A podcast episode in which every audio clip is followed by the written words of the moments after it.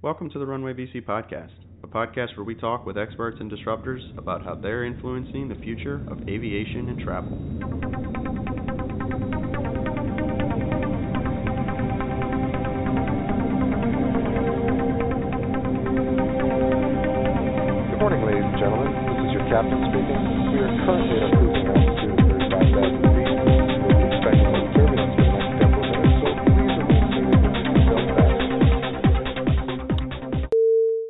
Welcome to another episode of the Runway VC Podcast. On this episode, again, we're going to try something a little different, potentially kicking off a series of podcast episodes that are going to dovetail from this conversation. But we are talking with Stacy Cannon, who has been a friend of mine for a few years and has recently had an interesting experience in the aviation industry. Uh, I'm going to introduce her in a second, but to kind of give our listeners an idea of where this conversation is going to go, we're going to essentially do it different from either people's experiences or around certain topics, but give you an insight into a conversation that is had pretty much with every startup company where it comes to starting a company in an industry. Um, so, we're going to talk through the opportunities, the threats, probably make some assumptions with giant holes in them that are either going to be proven correct or incorrect.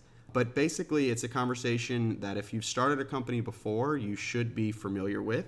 If you haven't started a company before, it'll give you a little bit of an insight as to how these conversations are had and, and where people uh, that are sitting around a dinner table, which we are literally doing right now, how these conversations take place and kind of an insight into the direction they go into. Um, so, like I said, Stacy, who is sitting across from me, has been a part of this conversation a few times for a number of different industries she is started several companies and is over the past couple years using her background and education in sociology come more and more obsessed with data and really using data to uh, not just guide decisions but really relying on it to make some concrete decisions going forward for her companies. So stacy how are you doing? I'm good, thank you. Great. um, so can you give us a little bit of information? Just tell everybody kind of who you are where you came from and what you're doing Um, well, I think you addressed a lot of it. um, I studied sociology and industrial design and um, have started um, or have been on the gla- ground floor of um, several startups. And I guess over the last 10 years, have used data to build processes, grow the company, and know on a day to day basis what needs to happen within the company to keep moving forward. In my last eight months, I spent helping a, an airline grow initially and then um, somewhat unwind in a restructuring process. So you got a crash course in, in aviation pretty quickly, huh? Complete crash course. so let's talk about what were you doing right before you got into the aviation world? Working with uh, a company that I started, um, we built a system um, to collect qualitative data from the offline world using computer vision. Okay. and I was introduced to the founder of a company um, of the regional airline that I worked with who needed some support in looking at their data. Okay. So they kind of brought you in as the airline kind of brought you in as outside help to grow basically. Exactly, exactly. They were sitting on a mountain of data and wanted to see if they could use it to get to the next step. hmm hmm So how did your role kind of evolve from being an outside consultant to running the show? Um, so, in within the first four or five weeks, uh, I guess let me back up a bit. I, I personally need to have processes and procedures Sure. kind of lined up, and so as any startup, there's typically those things aren't very common. right. Uh, so I helped kind of put some things into place so that I could look at the data in a more structured um, and organized way. And I and the team that I was working with, we were able to grow revenues 45% hmm in the first five weeks. I think it was probably, well, given the circumstances, things were about to change or things were going to be changing pretty rapidly. Mhm. So the board asked me if I could stay on and help manage the company while our while the founder and CEO of the company was out fundraising. Okay. That was your crash course, not having any any background in aviation before working with the airline, correct? Correct, correct. Um, I I learned a heap of information out of necessity. Yeah. very rapidly. Yes, I, I, I Frontline training. Right, exactly, exactly. Just to give our, our listeners an idea, when I when I showed up uh, and sat down with Stacy, she's got a the FAR AIM 2017 book sitting right next to her. So, as any of you who's looked at FAA regulations, you know how exciting of a read that can be. Um, but yeah, I can imagine kind of not coming from aviation, while it does have its uphill battle from an education standpoint, kind of gave you an outsider's look into you know what could be done and what may not work. Definitely, I think I had a very unique perspective. Um, having come from just starting my own company or, or working and building my startup for the last five years, Mm-hmm. um, everything we did within my startup was turning its turning turning a world upside down Yeah. on its head, so to speak. Um, and so when I went into when I started working in aviation, it, I just could see all the possibilities and Right. the potential, or maybe not all. I could see possibilities and potential, the potential that's there. Where I guess people who have been in the industry for years and years and years know the headaches and kind of the pain points Right. that that will prevent them from seeing or wanting to even look at potential Yeah. right because a system works let's keep that system Sure, sure. So, unfortunately, the airline did not continue to take off. Uh, sometimes the puns are, uninte- are just unavoidable when it when you're dealing with this kind of stuff. Um, but going through that process, you know, essentially running for all intensive purposes a, a failed startup at that point. What did that leave you with? So every day, so I, I, I think I said earlier it was frontline training. Yeah. Right. Um, it was also kind of frontline, like what can we do to get another day Yeah. in the air? What what can we put in place to fly another day? And when you're constantly having to think on your toes like that, there there are a lot of creative juices Yeah. because you you want to make it work and you want to you know how great it can be Mhm. if you if you're able to solve these problems, Yeah. right? So I'm not sure Yeah. if I answered your question, but Well, and I think one thing that uh, I'm a big believer of, and I know we just we talked about it briefly, um, the idea that learning more from failure than you do successes. So, Definitely. you know, I am I'm a believer, and, and I can't actually give credit to the quote, but it was something along the lines of, you know, success is a mixture of good, right decisions and luck, and failure will give you an idea of what works and what doesn't work. You know, you, you know definitively what doesn't work when something fails. Uh, whereas when something succeeds, you don't know. You know the right decisions were made, but you don't know where the right decisions kind of took place entirely, mixed in with a little bit of luck. Right. Um, it's interesting that you say that because the idea, you know, the kind of idea behind lean and agile hmm development um, in startups is so that you are able to see, um, you know, you're, you're changing one thing at a time, so you're Right. able to see where that failure is. Um, and while that wasn't the premise with this com- with, with going through restructuring with this airline, um, it definitely turned into this kind of data. Okay, that's not working Right. and we know for a fact that that is what's causing it to not working so what can we do to change it so definitely the failures taught me so much more Yeah. So when you're going through this, mean, a lot of people will say that when a regional startup comes onto the scene, that it's failed from the beginning because there is no demand for regional air traffic anymore. So, is there a demand? there is a demand um, there's a demand for for regional it's the business traveler Mm-hmm. um, and and while it might not actually be the business traveler it's the big businesses that are in regional Okay. So the companies that are based in Ohio and and kind of your smaller markets, but still need to get to.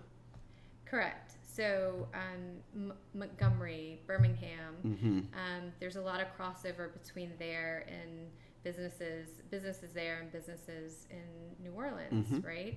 It is the the amount of money it costs a business to have, you know, someone on a senior level travel six hours to get somewhere that should only take them at most three. By traveling, but six hours by car, three hours car by yeah, or by a couple of stops on an airline. Right.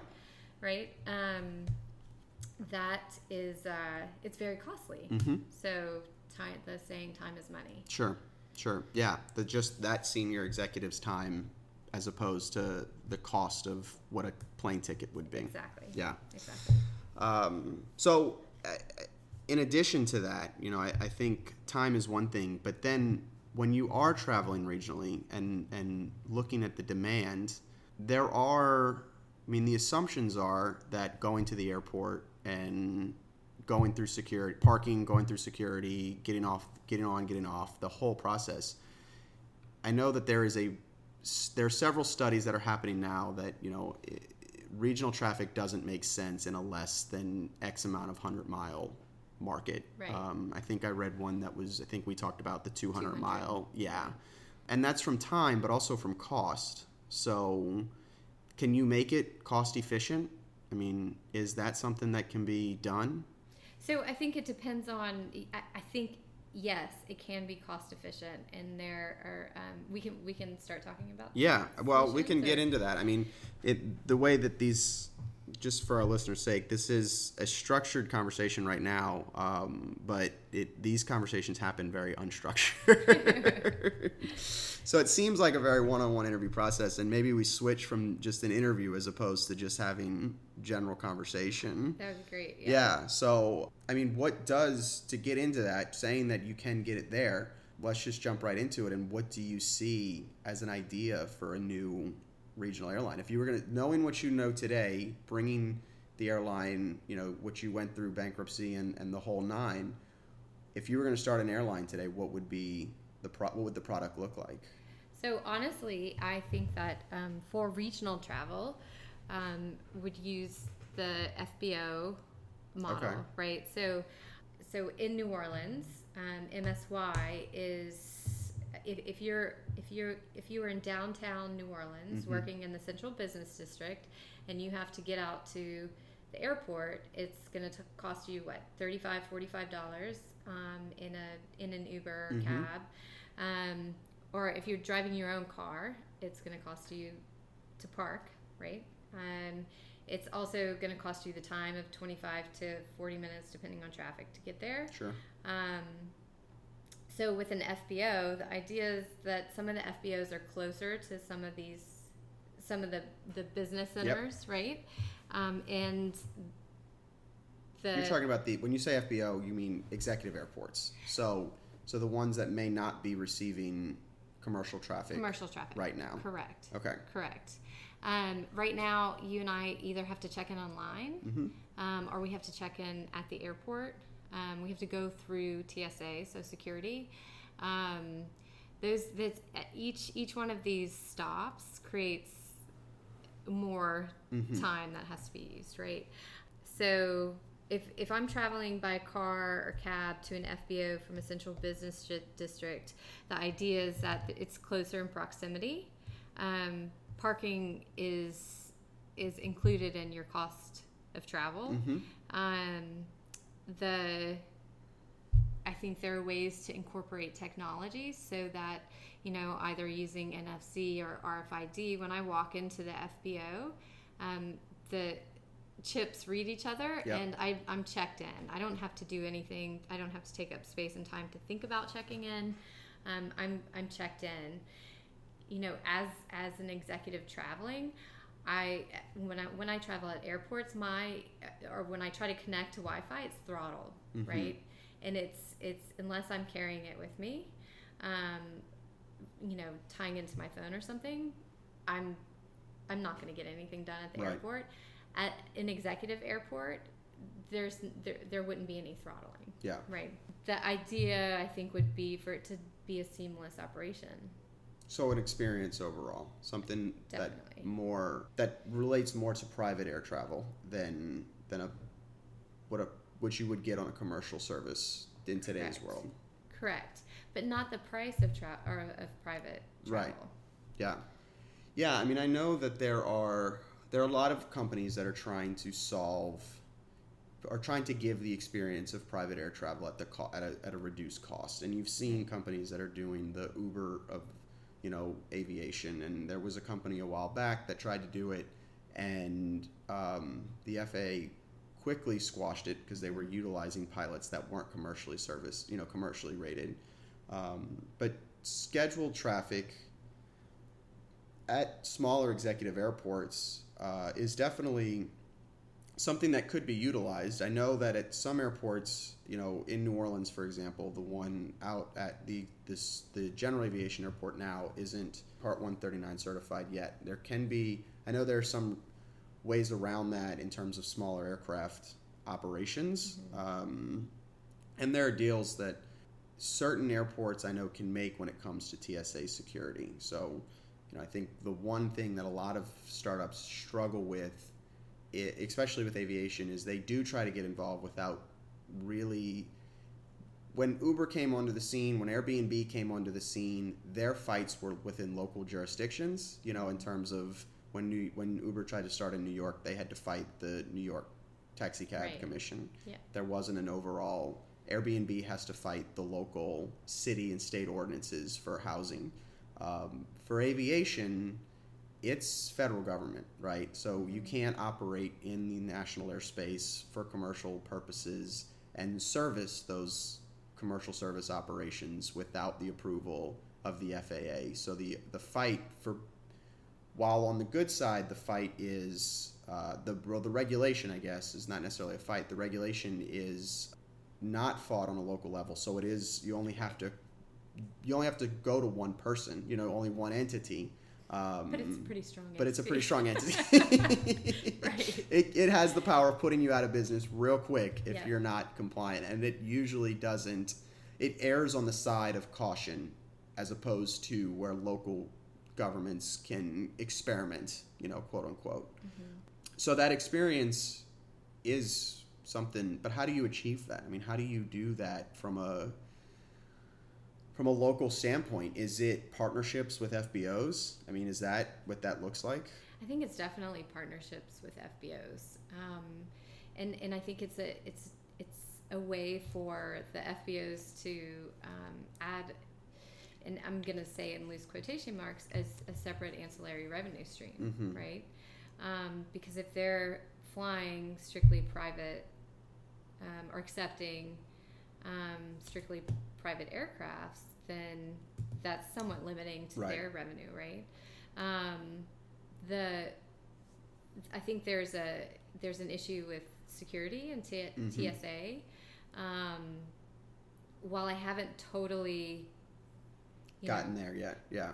thought of, of, of super great ways to address that, there are definitely ways to address it Yeah. especially on especially when a, an FBO is prepared to accept you know say up to 20 or 30 passengers as Mhm. opposed to you know a thousand Right. five thousand ten thousand a day um, or I'm sorry within a flight hour right Yeah. Yeah. Yeah. um, so it's that look, I there are holes in this, and I think um, or an interesting conversation would be to have somebody who has, you know, we talked about this earlier, the that that deep domain experience. Yep.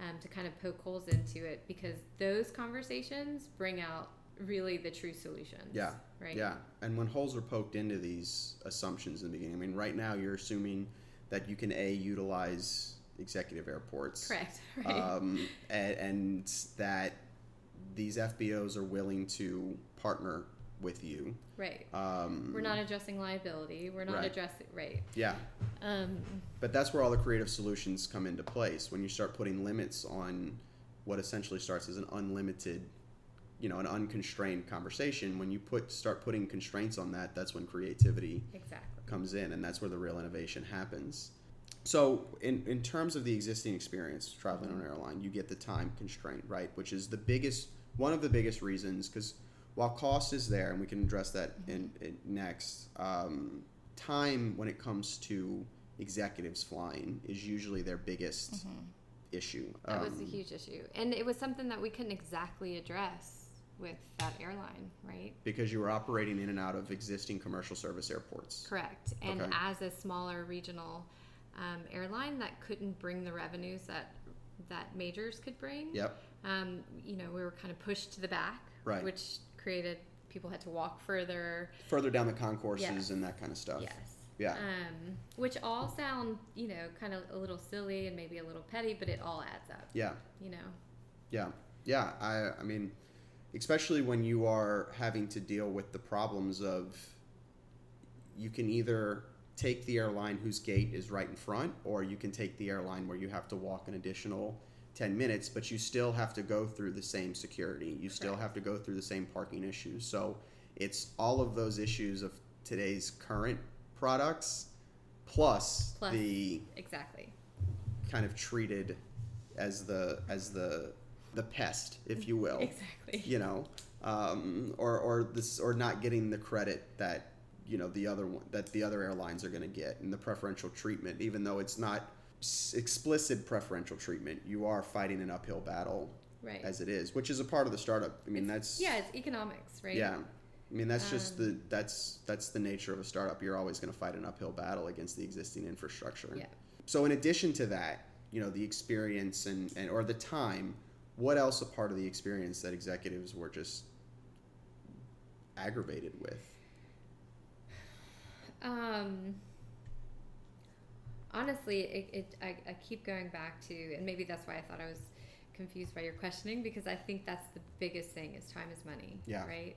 Time is money. Um, the if they were traveling on a major, Mm-hmm. so so the cost the cost for a major to fly these shorter distances is you know as you can imagine it's it's that's why the, what that's why they've all been pulling out because it's Right. just too costly. So because they've all been pulling out of regionals, their bigger aircrafts and and a lot of their actually routes out of regionals, they are uh, you're having to fly to multiple locations, which brings us back again to time. Right. a- I'm, I'm speaking from a airline standpoint. So as a, as the and, and maybe this is an assumption that is too broad to make, but from a executive of a major, you know, where are the markets that you're seeing that they're willing to give up because the costs doesn't work out for them? You know, they're they the majors want to focus on the six plus hour. You know, if it's anything let more than six hours to drive, mm-hmm. they'll focus on that route. But if it's if it's if you've got to get from let's say New Orleans to Savannah, Georgia, a, a major would rather put you on a direct flight from New Orleans to Atlanta because those are two a medium hub airport to a large hub airport, and then just have you rent a car and drive to Savannah the rest of the way. They don't really want to facilitate that flight from Atlanta to Georgia or to Savannah because it isn't. And Savannah may have a I don't know what the enplanements are at Savannah, but Well, how they're well, how they're addressing it now is through code shares right, right? Um, so if they if they're not flying there and it's too costly for them to fly there, they'll take a, a percentage of a passenger's ticket um, and give it to another airline to fly them there. Sure, but my question is, is and that's the ExpressJets, that's the Mesas, you know, that's all those regional airlines that are flying under the liveries of the majors, right? right? Right. But my question is, is I mean, right now you see Republic, which is in bankruptcy and has been going through bankruptcy over the past couple years, I think, and a few of those regionals are struggling for a number of different reasons. But do you see that those regionals? Do you think that the the cost of the majors facilitating facilitating those partnerships with those regionals, if they had it their way, do you think they would just eliminate those and just focus on getting their margins better on the uh, you know on their mainline routes?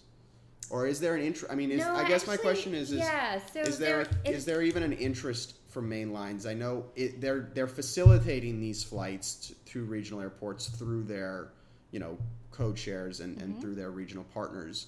Um, but are they doing that as a necessity, or are they like, be, and it's just a pain that they have to deal with this all Mm-hmm. the time? These these these regional flights all the time, or are they really seeing the value of it and that's how they're minimizing their risks while at the same time making money off of them. So I think that the latter is is is accurate, but I also think there's there is a somewhat of a shift given um, the nature of what we've seen over the last year or so with airlines and customer service. Um, they're starting to look into okay how can we address this better and, and and not just so with regional being like a place to explore better customer service so and I, I'm cautious to. I almost want you to pause this, but, um, because it's. Uh, I'm not able to get to that part of my brain where it's stored right now, but there there are two actually majors that are exploring this um, and exploring tying into FBOs Oh, okay. um, to create a much more uh, um, much more personalized experience. Um, um, kind of lower touch point but high. mm-hmm. Um, so ta really tapping into the executive. Okay. Um, tying um, kind of miles into some of this, the aviation startups, some of these that have. Um, now my brain. Yeah.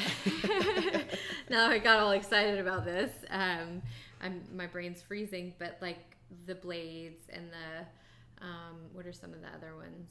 Um, Blade does what? So so Blade does like a, a membership program. Oh, I see. The membership airline Yes. programs. Okay, so the Yes. Surf Airs where you're flying. Okay. Exactly. And those, for those of you who aren't listening, those the membership airlines are exactly what they sound like. They are you pay a monthly fee, and based on your fee, I assume is based on the number of flights that you get within that airline, who are only serving specific markets. So there are a number of different models. Okay, But that's that's the gist of that's it. That's the gist. yeah. Um, and um, I'm not going to throw any majors out n- Sure. names of the companies that are actually kind of meshing up, but there are, and we could Google it right now Yeah. and find them. Um, I just uh, can't remember off the top of my head. Sure. So, um, so I think that that those those are three ways hmm um, that they're addressing it. So So I don't think they're blowing it off completely. Right. I think they're just looking for alternative ways to address it. yeah, yeah, because they've got their existing business models they have to work within. That work. Yeah, Right? right, So- exactly. Yeah, I mean, I think one of the things that was telling and, and, and the interest that I've gotten, I mean, I've been interested in regional for a while now. Um, I think it's a little bit of a bias because I work mostly with regional airports, so they they have a special place in my heart. But also regional airports. I mean, you travel in and out of some of these regional airports that are getting, you know, less than uh, two hundred thousand enplanements a year, and um, the convenience of getting out of them is a lot. It's just easier. I mean, even you know, you get to an airport that only has five gates. Um, even it's a commercial service airport, it still takes five minutes to get through security because the people that you're going through security with are only the people that are going to be on your specific flight. Right. So, um, so that's one reason why I've been interested in it, and also um, I think that there is. I mean, you're starting to see more point-to-point aviation, you know, movement towards aviation, but there the main lines are getting a hubris that is is becoming more and more evident based on the declining passenger experience. I, you know, American CEO the other day or a couple weeks ago announced that uh, I think it was during a shareholder call. Now, granted, these are very the shareholder calls are, are from a from a place where it's rah rah, you know, cheerleaders. We're doing great. Right. We're up. We're, Where yeah, there. We might be down. Yes. Yes. Yes. So so they're they're they're slanted uh, for all the good. But one of the comments he made was that American is never going to go out of business. And I just thought that very ironic because a American went through a huge bankruptcy. You know, not not really that long ago. They're making money hand over fist right now, but only after.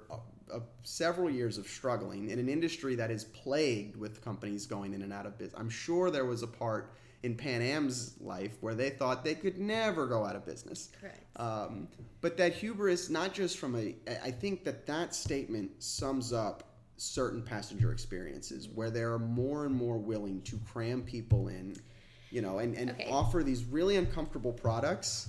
Um, but charge increasing prices. increasing prices. Yes. So so okay. Um, and maybe that's where I wasn't. I was dropping off a bit and not following what you're asking me. But I think in terms of the executives that were flying, um, that were flying on the airline that I Yeah. was working for, and and executives that I've I've spoken with afterwards is the cattle call Yeah. Right? Um, I think a lot of I, I think the majors are trying to emulate Southwest in a lot in a lot of ways. Um, that that kind of unstructured hmm degree of Pricing and so forth. pricing, but also just getting on, just getting waiting for your airplane, right? Yep. And then and then boarding your plane. Um, there's just this sense everybody crowds to one certain spot, Right. and honestly, it's incredibly uncomfortable. Right.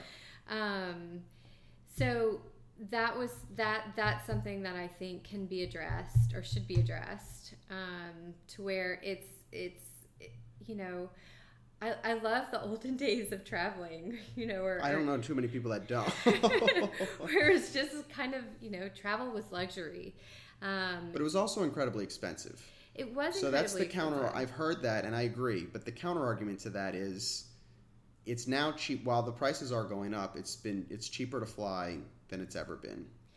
it is but it's, it's still uh, I agree with you it's still a pricing game though Well, and business executives don't care about that it's cheaper. You know, the Right. family that's They're- going to Disney World cares about that. Right. But like you said earlier, time is money for executives, so they don't care that it's as cheap as it's ever been because they'll just charge. You know, they'll pay whatever they need to pay. the business will pay because it's going to be more expensive to keep eating up that executive's time Right. in the long run. Yeah. right? So um, it, the majors are trying to squeeze every little bit of space that they can hmm to get yet another seat in there. Um, and it, you know, it's it's really starting to impact passenger travel. Yeah. Well, and I think what's always telling to me is the people that I know that, and again, I'm going to come off as, as a Southwest fanboy because I admit that I am. But the people that I know that do travel the main line, you know, the, the big three, um, they say, you know, they always, they'll say, oh, I love traveling, you know, whatever, insert one of the airlines here. Uh, and then you pry a little bit more, and it's usually they've usually got some preferential status. So, like I have friends that love flying, you know, one airline, but it's because they're always they're paying the basic economy prices, but always getting Upgraded. upgraded. Right. Right, and and really, in order to get those upgrades, if you're flying regional markets, those upgrades don't mean anything because No. there isn't a first class in most regional air traffic. You know, if you're on a on an Embraer, there isn't. You know, they they I think the new the new ones are starting to become configured with a first class configuration, but even then, it's slim picking. Yeah. yes. And it's for very specific markets. right. So very few Yeah. specific markets. Right, right. Um, so it sounds like the opportunity to kind of sum up this part is the opportunity is for startup um, is to really be able to leverage technology and, and offer those personalized experiences without having to deal with the existing infrastructure of the business model and making drastic changes, Yes. uh, which is what most startups get their leg up, right? Like that's why they have their their competitive advantage from the get go is that they can utilize all the experiences learned from the existing industry players, but leapfrog, you know, all the hassles of having to update systems and they can build from the ground up a technology focused product. Right, because they haven't been beaten down by the industry, Right. And and um, not beaten down, I shouldn't say, but uh, but but kind of accepted the status quo. Um, Yep. Because eh, you know, Right. So what is a so we talked about it a little bit. One of the other assumptions is we have is that there is a, a demand for air travel at executive airports. But a lot of these executive airports are facilitating major metropolitan cities that have major commercial service airports. Mm-hmm.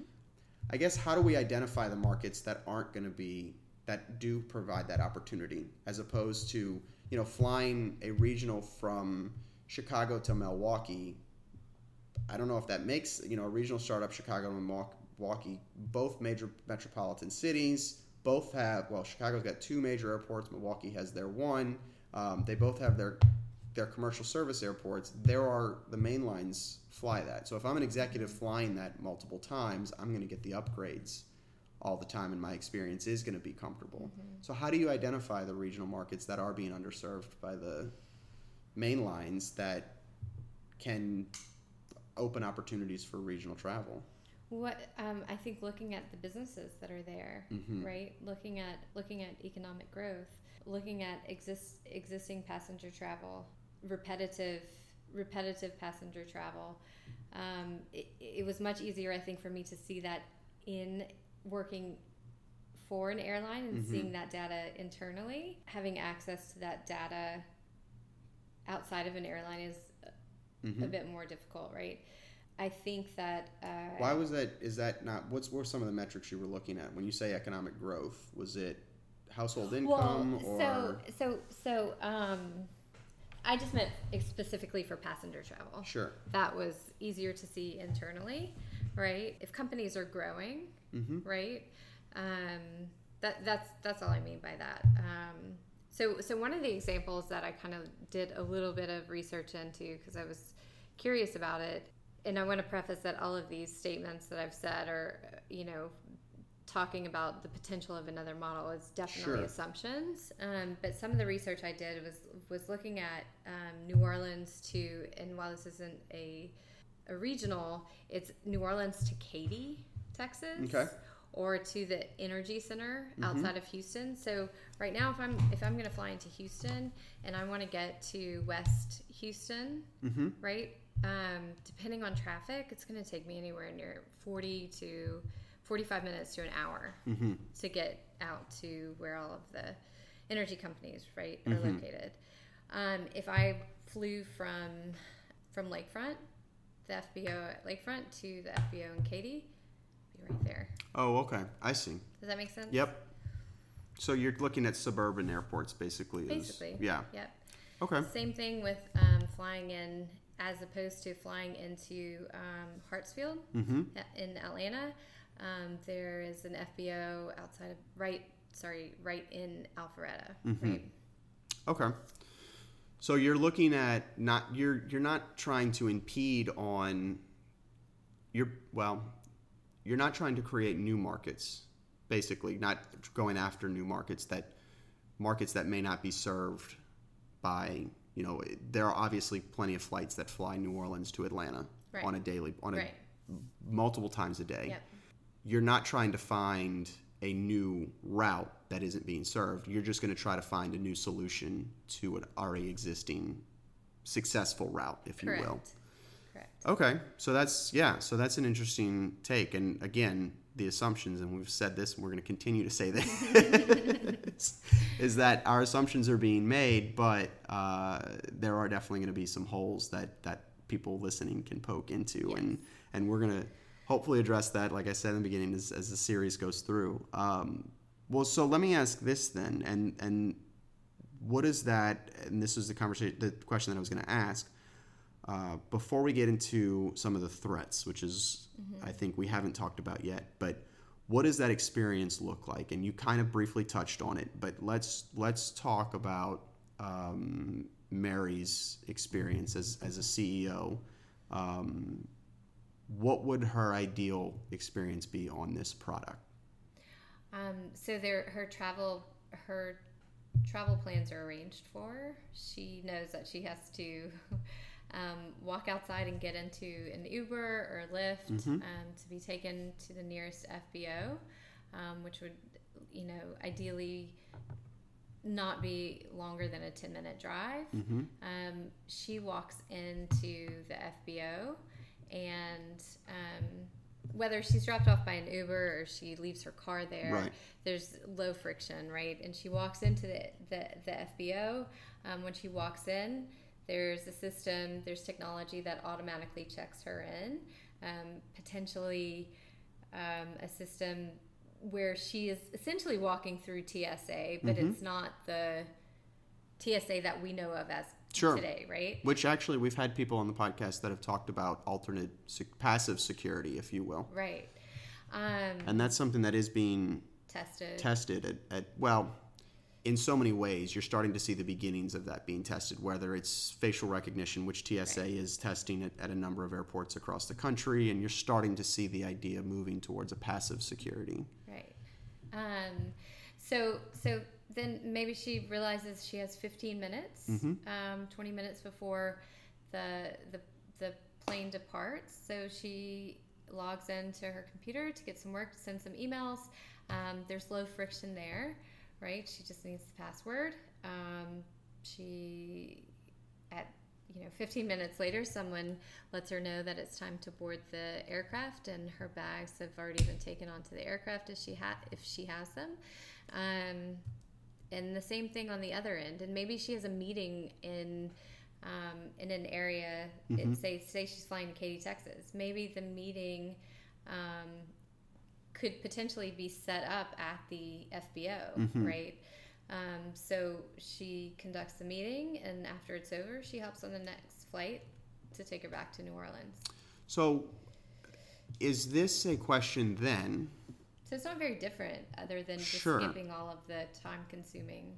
So is this a question then of a new airline, or is it a question of um, an FBO, an already existing FBO, offering airline services? So you see the FB, the big FBOs like Signature, wh- which has, you know, um, they run FBOs at, at airports all across the country. Is this a case that then Signature could potentially get into, should or should or po- look into getting into the air tra- or commercial service as opposed to starting a new airline? Yeah, I think so. I, I would, I, yes, I do. Um, you know, there, there, there's always issue, like the pilot shortage is a big issue. Um, But, But- how does starting a new airline as opposed to, is it right? So I, I I mean, regionals across the country are, and they're all dealing with, you know, the pilot shortage. Yeah. Every regional is. Um, Let me think through it. So, um, it's. I'm not sure if Ultimate is uh, has a partnership with FBOs or if Ultimate actually has their own Ultimate is. Ultimate Air Shuttle. Okay. Um, so they are actually. Um, they have a similar setup to kind of what I'm discussing, just minus some of the, you know, fluff of technology. Okay. Where are they? I don't, so I'm not familiar with. So I think their headquarters are in Cincinnati, Mm-hmm. um, and I, I, I'm. This is again one of those things that it's. Um, I don't want to speak out of turn. Sure. here, you don't want to speak on their behalf or anything right, like that. Yeah. Um, without really fully knowing everything, I think that um, it, it seems like if that is in fact the model that they have, where it is an airline and they also have their uh, have their own FBO, that hmm um, that seems like an ideal situation. Yeah, yeah. So more airlines getting, whether it's a new airline or an, an existing FBO that's able to add to that. Uh, and I think you're right. You're starting to see the majors already starting this, but it sounds like the op- the real opportunity is to control the experience Exactly. from soup to nuts. Yes. And and the opportunity for a new airline startup, new regional airline startup is to do it in smaller airports that aren't plagued with the existing uh, Structure. right. And if I can use infrastructure as the is is the word, but you know, going through paying for parking, Yep. um, the lines through TSA, the lines in check-in, all of that, hmm yeah, infrastructure. Yeah. Um, so, yeah, creating the experience from start to finish um, is ideal. Yeah. And I think there's a way for, I mean, I honestly, I'd, I'd love to see somebody come in and, and do it. hmm Um, I would love to see somebody, or I would love to see a start a startup or startups come in um, and create this experience from start to finish. But I also think there's a way for the majors to to get involved in the Mhm. process as long as there is, as long as it doesn't impede, Yeah. right? Um, Well, it would require an experiment on their part, and they are, whether it's their executives or their um, shareholders that they have to answer to, which is another benefit of a startup. You know, you're not answering to, you're able to experiment while you're experimenting with your board. You know, answering to your board, you're you're not you don't have to do it with conservative shareholders and and that kind of stuff. I I I very naively um, was surprised by the lack of innovation Mm-hmm. in aviation because I've always looked to it as one of the most innovative industries. Right, right. Um, but business is business, Yeah. right? And and that is um, a difficult place place for um, big corporations to put Yeah. spending. So the last part about this conversation is I do I don't want to ignore the potential um, threats to regional aviation. You know, and and and while we talk about the problems, the issue with air traffic today that could be or air travel today that could be solved with a regional startup is a regional startup something that does have life beyond 10 years from now with you know the trends of technology um, coming down the pipe. And, and, and while com- competition, direct competition is something to look at, you know, there's always the case that if startup A, you know, air, air, uh, airline um, is successful, there's not a whole lot that stops Delta from coming in and, and putting in an aircraft that offers the same service, you know, and, and doing it at a lower price because they can swallow the, the loss factor there. But it is a costly loss factor. Yeah. Right?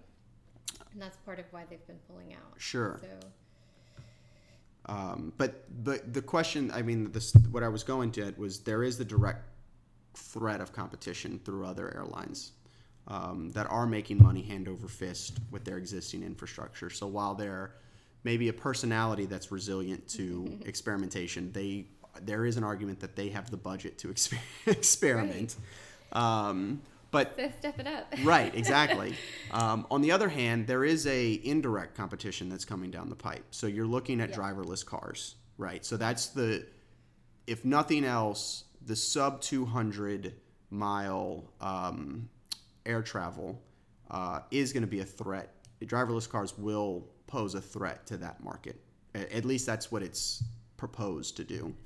Um, the other one is Hyperloop, or, or whatever high speed traffic is is going to be. Um, so I don't know if that is something that you all looked at or you've thought through in terms of is that a reality or not.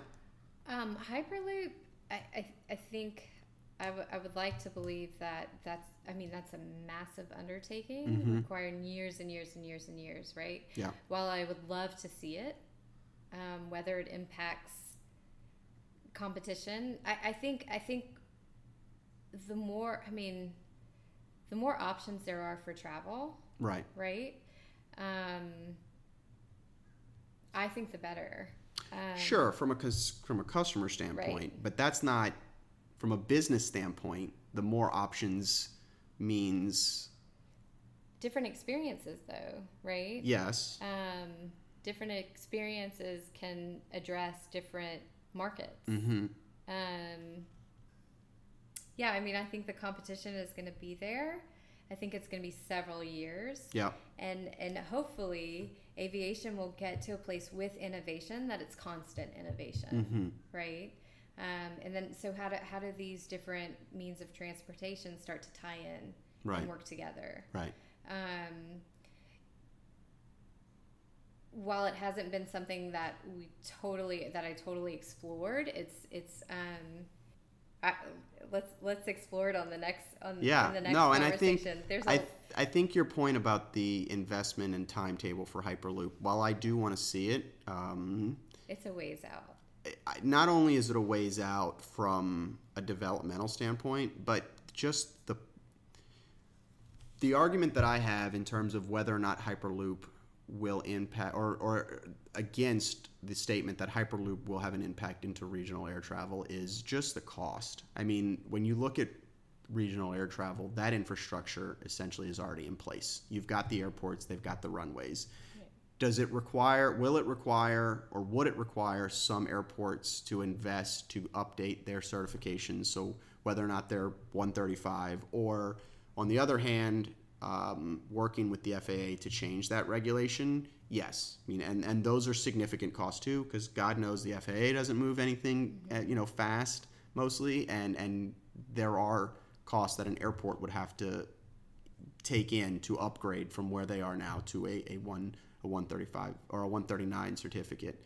Um, but those costs are nowhere near what it would co- what it's going to cost to put in the infrastructure for a hyperloop Correct. net for a hyperloop network and and and Massive. Yes, network. just from a construction standpoint on on manufacturing and, and and parts and labor is one thing, but then when you look at and this is one thing that people don't really when I've heard when I've talked to people about Hyperloop, they don't really address. Um, but Elon's initial concept was San Francisco to LA and you think, okay, that's all well and good, and, and you can get through, and he's created his boring company, which is literally boring tunnels. For those of you, it's not just a company that's boring; uh, it's it's literally a company that's boring tunnels.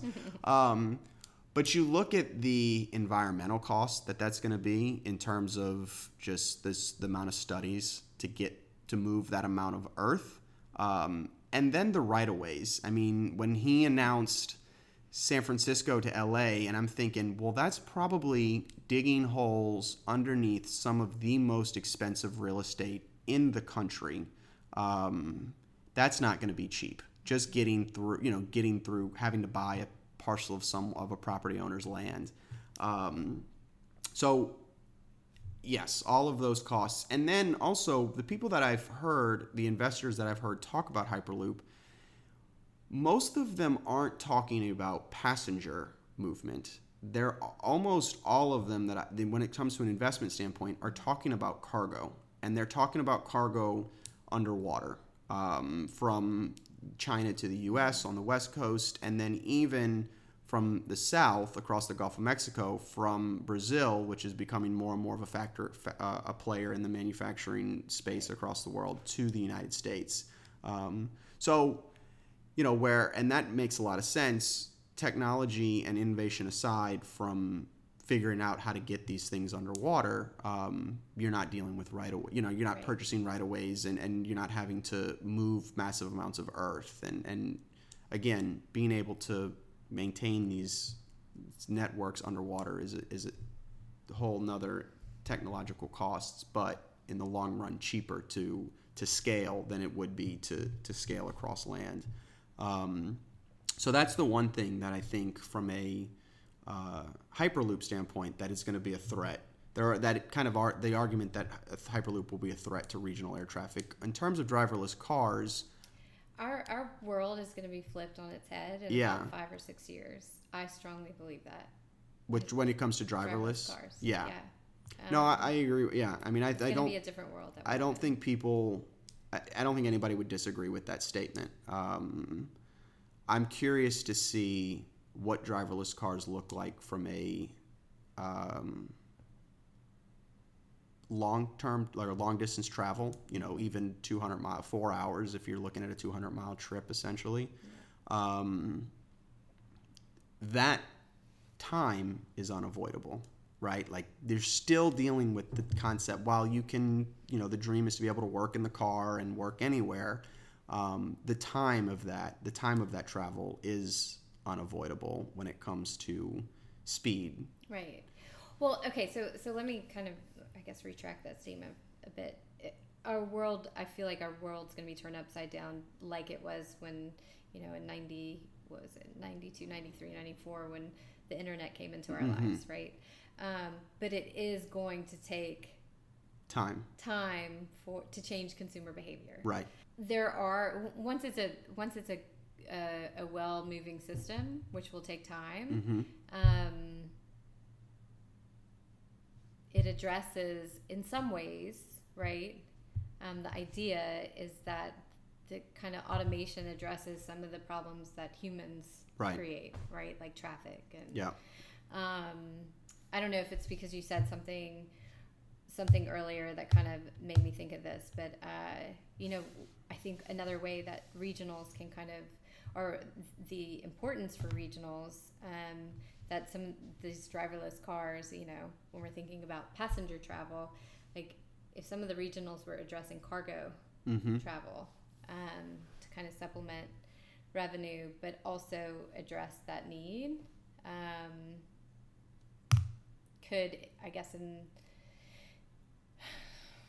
I didn't I didn't really think through all through all of that, but um, but could kind of address the interim, um, Yeah, for sure, for sure. Yeah, and I think I mean there are plenty of reasons, and again, this was a conversation, this initial conversation to kind of bring this around. This is the initial conversation that happens when you're identifying opportunities for a new company. Right. Um, there's some opportunity there, just having this conversation, you know, and, and the idea of throwing everything like n- there's no bad idea, Right. Right. Get it all up on the wall, and then pull yeah, that uh, deep experience and knowledge into the room to say, well, have you thought about the impact of this on Right. this? And you start to shave away, right? Yeah, and you look at what the potential that comes down the line. I mean, one thing that we haven't talked about, um, which we can address, I think it would be addressing this within a follow up episode, um, but it's just the, the cost of regional travel. Right now, regional aircraft are not inexpensive. I mean, they're expensive to operate. Um, mostly because startups aren't going to be able to go out and buy. They're just from a, a standpoint of fundraising and whatnot. You're not going to start an airline and go out and buy An brand new em- right. Embraers, right? The the most efficient, you Yeah. know, um, Bombardiers that are coming off the line, um, regardless of whether or not there's a, a 200 or 300 percent markup on, on tariffs. Um, but just from a fundraising standpoint, you know, the, that you're not going to be able to go buy a fleet, at least the necessary startup fleet. So you're going to already be sacrificing efficiencies for cost in buying older aircraft. Correct. Um, and and down the line, while all of the aircraft today are operating on jet fuel, you're looking at technologies that are coming that could change the way that those aircraft fly, whether it's through hybrid solutions, which are being you know investigated and, and aircraft are being developed now. Um, Which is super excited, exciting for regionals, right? Yeah. Because they're shorter haul flights. Right, and more realistic flights to routes to tackle on a hybrid. You know, the batteries necessary to get long range in a hybrid Okay. battery aren't going to be there, right? You're going to sacrifice the weight you're going to have to sacrifice in batteries is going to be just too drastic uh, to get you from LA to San Francisco. But on a 500 mile trip, um, the weight balance there does make play, and and there are. You know, I think I may have mentioned this on a previous episode, um, or I'm sure people that are listening to podcasts have seen it in the news. But there are the com- there is a company that both Boeing and JetBlue has has invested in that is experimenting with that hybrid technology to get that short haul trip. You know, jet fuel essentially take off, cruise on battery, land on on fuel again, and the cost of operating that aircraft, I would imagine. The impact on the environment. There's so many. Yeah, well, and, and, and assuming the, the impact on the environment is something that ever that from a corporate standpoint, culture you you care about. But if so many times have we seen environmental impacts take sacrifice to cost cutting measures. So um, I do want to. I mean, I, I want to tout that the impact to the environment is important because I don't want to seem like someone who's just pay because that's not me at all. But from But a the from a reality of it standpoint, right? Like the cost of being able, the cost savings from operating easily translate down to the passenger, which then, you know, a hybrid regional aircraft makes regional air traffic even more affordable.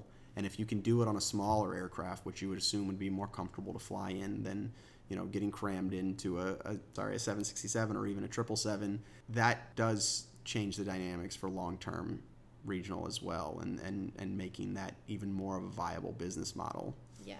Which is, so that's super exciting. yeah, no, it's definitely going to be one of those things. So, I mean, of course, I, we're getting we're over an hour here, so I kind of want to wrap this up because we can continue to talk about this. Um, we did not talk about, you know, there were a number of things we didn't address, pilot shortage being one of them, um, which is something that is being trying to be solved. I think technology will be a solution to that. And a lo- I also think regional travel is a solution to it, right? We won't. I, I Yeah, yeah, yeah, yeah. Up, but but the idea of being able to, you know, some of these semi-retired, retired pilots that want to fly during the day, right, and want to be home with their families in the evening, can start to train their first officers. Sure.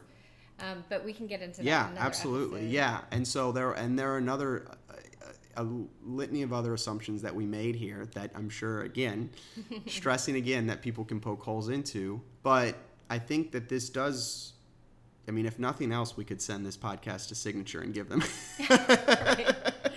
an opportunity to business for a business model going forward so I, I, I, I think that this does require a follow-up conversation, which you and I will definitely have, and, and we'll probably bring in some more people to see where it goes. And if anybody has any any feedback, for better or for worse, I think this hopefully this is a uh, an episode that does require somebody or does inspire someone to send me an email and tell me why we are completely wrong in all of this. Yeah. Um, but yeah, so I mean, it, it definitely was a fun conversation. If anybody wants to kind of further up or, or, or tell us why we're wrong, tell us tell them where they can reach out to you on Twitter or, or anything like that.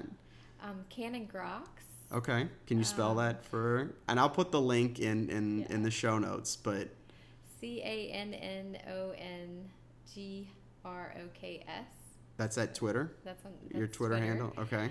LinkedIn Yeah. under Stacy Cannon. Okay. Um, that's closest. That's it. That's, All the best, yeah. No, that that pretty much covers the litany of it. Um, this was fun. Yeah. Thank you. no, I appreciate you you being on the episode, and um, I, I like shoot for the moon, right? yeah, And then start to figure out what the path is by talking to experts and right. Yeah, I think that this is something that we need to continue the the conversation and and um, figure out where the constraints are, and and maybe by the end. Of all of these conversations we have, we'll have developed a business model Nice. for, for somebody else to come Yeah, in. exactly. Well, great. Well, Stacey, thanks so much for joining us, Thank and you, uh, This we'll fun. yeah, we'll definitely we'll talk again soon. I appreciate it. Thank you. So, like I said, unformatted, unstructured.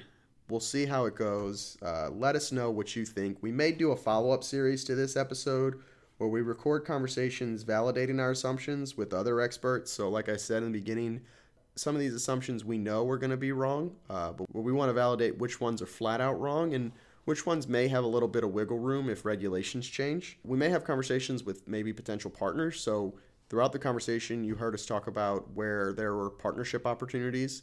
Uh, and then who knows, we may even do quote unquote pitch uh, to a potential investor. Basically, what we're thinking it could mimic all the conversations you would have if you wanted to actually start an airline without doing any of the paperwork. Admittedly, we're still trying to figure this out, so if you have any comments, you have any feedback, or this is something you'd like to see or not like to listen to, please let me know. You can catch Stacy on all of her social media, like she mentioned earlier. The links are in the show notes. You can also follow us uh, on Twitter, just at RunwayVC. And if you want to sign up for our newsletter, you can go to www.runway.vc. You can just click on the podcast button and just put your email address in that little box. Uh, we're actually doing uh, a few different things on social media and with our newsletters where we're not just posting up news articles, but we're also giving you our commentary on these articles. So you'll you'll read the article from whatever publication, and then kind of on the side is is our little quips and comments, feedback, thoughts, whatever. It, it's actually turned out to be a lot of fun doing this. If you're new to the podcast, make sure you subscribe in whatever podcast app you're using so you can get the latest episodes uh, downloaded straight to your phone. I know that these episodes aren't coming out on the most regular basis, so definitely subscribing is the easiest way to make sure you get the latest one. As always, we want to thank the airport planning firm Kutchins and Groh for helping make this podcast possible. If you're an airport that's looking for anything from independent fee estimates to master plans to environmental actions, make sure you look up their website at www.kutchins, that's K U T C H I N S, hyphen groh, G R O H, dot com. So www.kutchins groh.com, or you can just shoot them an email at k g at kutchins groh.com. And finally, we want to thank Bruno Misonne for letting us use his music for our intro. Bruno does a great job of mixing aviation noises with music, and it actually turns out to be really cool. It's definitely some music that I'll listen to uh, while I'm just trying to get some work done or just need a little background music. You can check out his website at brunomisonne.com. So thanks for listening, and we'll see you on the next one.